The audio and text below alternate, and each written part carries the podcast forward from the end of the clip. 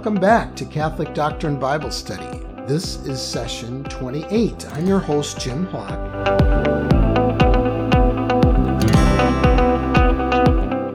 In this session, we're continuing on in our study of Matthew. We'll be looking at chapters 23 and perhaps we'll get into 24 and 25. Remember, we're in Holy Week, or I should say, Jesus is in Holy Week and he's kind of finishing up his teaching, if you will, uh, prior to his being arrested and uh, you know going through the the suffering that he goes through.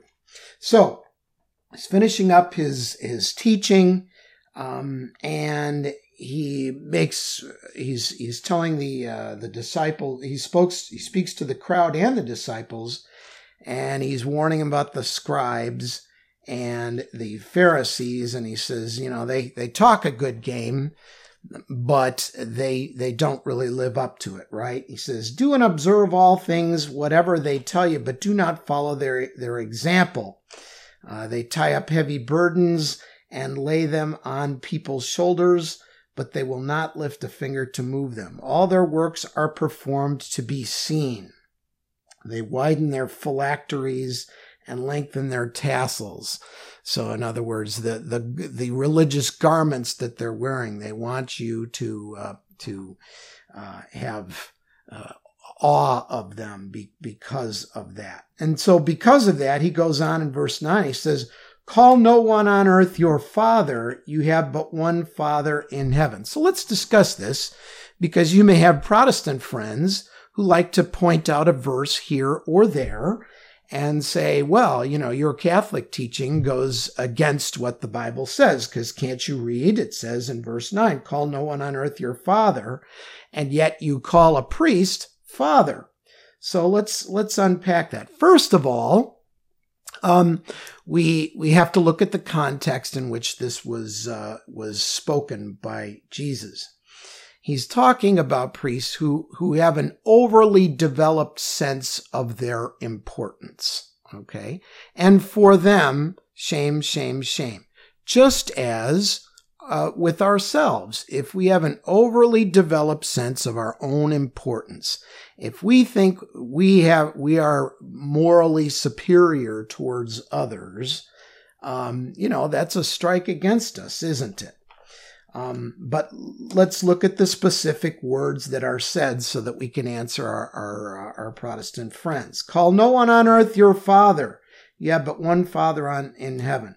So I'm going to give you three verses that will show perhaps a different way that Jesus means this. First one is 1 Corinthians chapter 4, verses 14 and 15. This is where none other than Paul is talking to the Corinthians and he says, I became your father in Christ through the gospel. So Paul is saying, Hey, I'm like your father in faith. Secondly, another verse um, would be 1 Thessalonians chapter 2, verse 11, where Paul, the, again, the apostle Paul, is now talking to the Thessalonians and says, we treated you as a father treats his children. So, once again, the idea of Paul feeling like he's the father of these children. And then another one would be uh, in the in the in the uh, book of uh, Philemon, verse ten, very short uh, little letter that Paul writes again, and he's writing about uh, this um, slave uh, whose name is Onesimus uh, and he says, Onesimus, whose father I became during my imprisonment. So again, this is Paul talking. So three times where Paul is saying, Hey, I'm basically your father in, in the faith. Um, if you want a, even a, a more direct example, we could look back at Matthew chapter 3, verse 9, where uh, in this same book that we're just reading now, where Jesus calls Abraham father. So, what's the message here?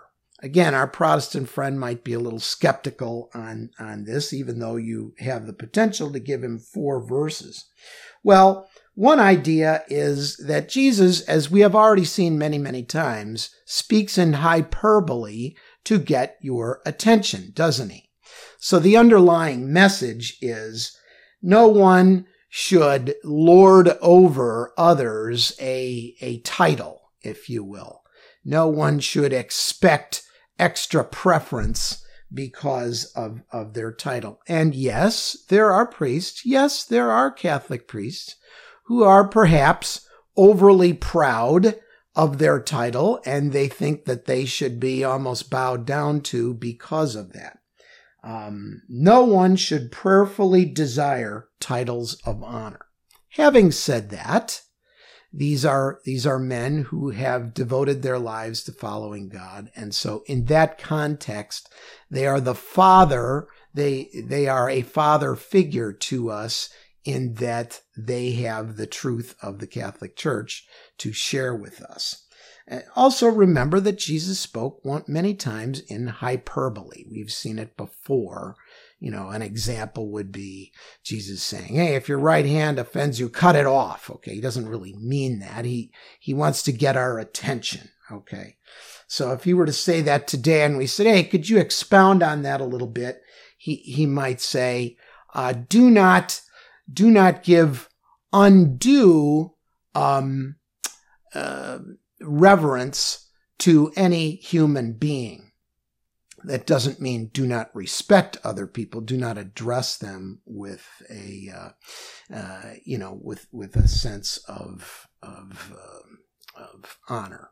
Okay, so I hope that uh, clears that up. In other words, don't put any don't put anybody on the level of God, if you will. And perhaps some of these Jewish people, when they'd see the high priest or whatever, they thought, well, this guy's like God. So just like our Pope, yes, he is our Pope, but he is not God. Okay, he is not divine. So do not uh, uh, do not revere him in that sense of the word.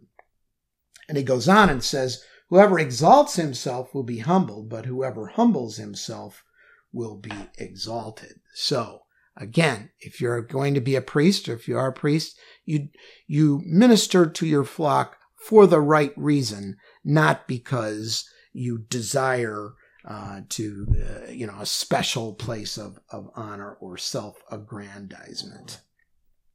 He goes on, he's got a lot of lessons here in this chapter 23 for, for the scribes and Pharisees, you know, or, or the religious authorities of the time. And he says, uh, in, in, in essence, um, he says, You clean the outside of the cup and the dish, but inside you're full of plunder and self indulgence. I'm reading from verses 25 and 26. Blind Pharisee, cleanse first the inside of the cup so that the outside also may be clean. So if Jesus were talking to us today, he might say, Hey, Catholic, yes, you ha- you're in mass, you're at mass every Sunday and you sit there for an hour and you want to be seen and you want to be seen as a good Catholic. But what are you doing when the cameras aren't rolling, so to speak? What are you doing outside of church? Uh, I, I want you to have a pureness of heart, not merely just go through these motions and feel like that you're pleasing me with that. Come to me with a clean heart. So if there's something you need to clean up, well, you know, confess it, um, deal with it, and and move on. Uh, and he gives another example. You're like whitewashed tombs, which appear beautiful on the outside, but inside are full of dead men's bones. He's kind of saying the same thing, right? Um, you know, be on the inside what you profess to be on the outside. Then um, we get into chapter 24, and uh, it says that Jesus left the temple area and was going away.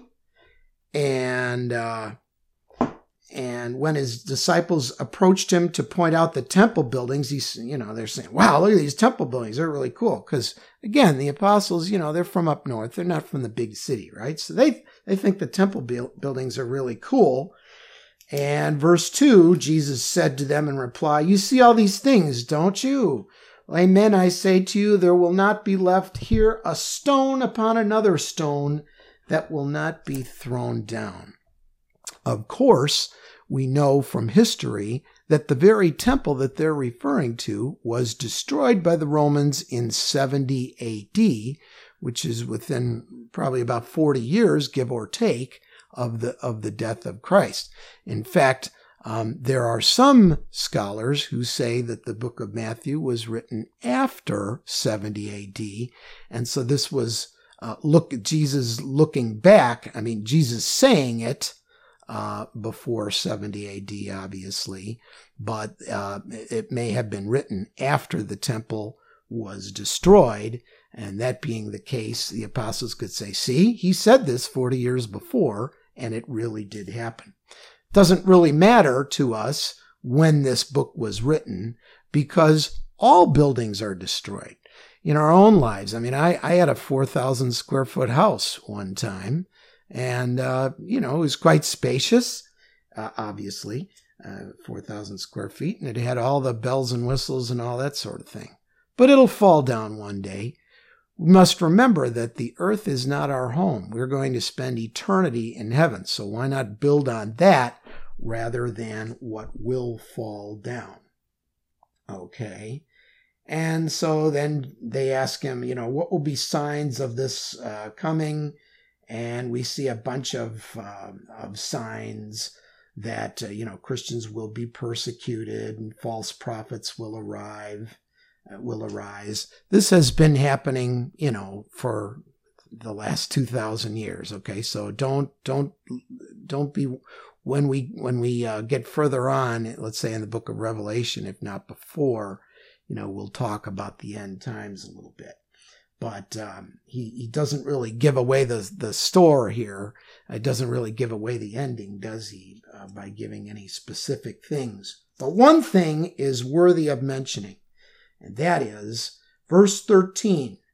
So all this bad stuff's going to happen, he says, but the one who perseveres to the end will be saved. He who perseveres to the end will be saved. Underline that, okay, in crayon. He who perseveres to the end will be saved. So this flies in the face of those Christians who've adopted a, a doctrine that once saved, always saved. We agree with that, but in a way different way than they do. They say, once you accept Jesus Christ as your personal Savior, once you pray this prayer, that you are saved. And we'll develop this more as we get into uh, some of Paul's uh, epistles. But um, uh, um, it is true. Once once you uh, once you uh, come to know the Lord, we would say through the sacraments or through uh, through prayer, etc. Um, you've started down on that path, right?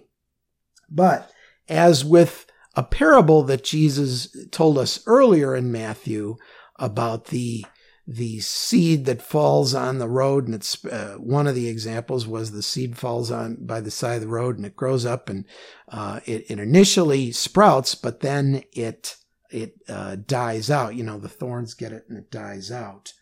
Um, we have to persevere to the end uh, to be saved uh, it's our salvation is at a moment in time, but that would be at our death, right? Assuming that we are are walking in in faith with God. So don't don't commit the sin of presumption and say, "Okay, I'm already saved. Whatever I do from this moment on, uh, I know I'm, my place in heaven is secure." Because you can always turn your back on God. Don't do it. But hence this saying about uh, one who perseveres to the end will be saved, and hence also uh, the example that Jesus gives in the parables about the uh, the seed that starts to sprout and is then choked out. Okay, and he says, uh, "Watch out, you know." The, um, you know, for this uh, desolation of, of abomination spoken through Daniel the prophet, standing in the holy place. Uh, that's from uh, Daniel chapter 12, verses 11 um, uh, and on there. Verse 19 um, and on, he, he basically says, Woe to these coming days. Um, and Verse 22 If those days had not been shortened, no one would be saved, but for the sake of the elect, they will be shortened. So, Uh, we know in the short term, Rome is going to, uh, uh, the, the, Roman government is going to destroy the temple in 70 AD. Uh, the Jews will be kicked out of that area shortly uh, after that and, and uh, around that time. So that was, is one of those desolating abominations. And life will be difficult for us as Christians. It is now in our own society our um, our freedoms are constantly being threatened, even in America. But if you look throughout the rest of the world, um, there will be persecution a coming. But we keep going back to this verse 13. But the one who perseveres to the end will be saved. So remember, this earth is not our home. We must persevere through whatever is uh, in front of us uh, the apostles were uh, the persevered. In fact, uh, all but uh, one of the true apostles was uh, martyred for the faith. Hopefully, that won't happen to you. But if it does, remember you have eternity to look forward to. Where there is no pain, there is no there is no suffering. Okay. Um, moving on to verse 34, he says, this generation will not pass away until all these things have taken place. You know, uh, all the all the bad stuff. Well, again, the temple was destroyed in 70 AD, but Jesus is the new temple, if you will. He's the one. Remember at the beginning of this chapter, the the apostles are marveling at the beauty of the temple, uh, almost as if uh, it is something in and of itself to uh, to worship. I'm sure they didn't worship the temple, but they held it in very high regard. And Jesus is saying, I am the new temple. In fact, in verse 35, he says, Heaven and earth will pass away, just like this temple will, but my words will not pass away. So we don't get impressed so much with buildings. We don't get impressed with much with on this what's on this earth because it will all pass away but Jesus' words will not pass away. Um, so I think we've completed what we want to do with uh, chapters 23 and 24. We're going to come back next time to chapter 25, where we will look at, uh, in, in, essence, the, or I say the essence of Jesus' social teaching. So, so important. So, um, how do we apply this? Well, uh, Lord, help us to be ever vigilant. Help us to persevere. It's not always easy.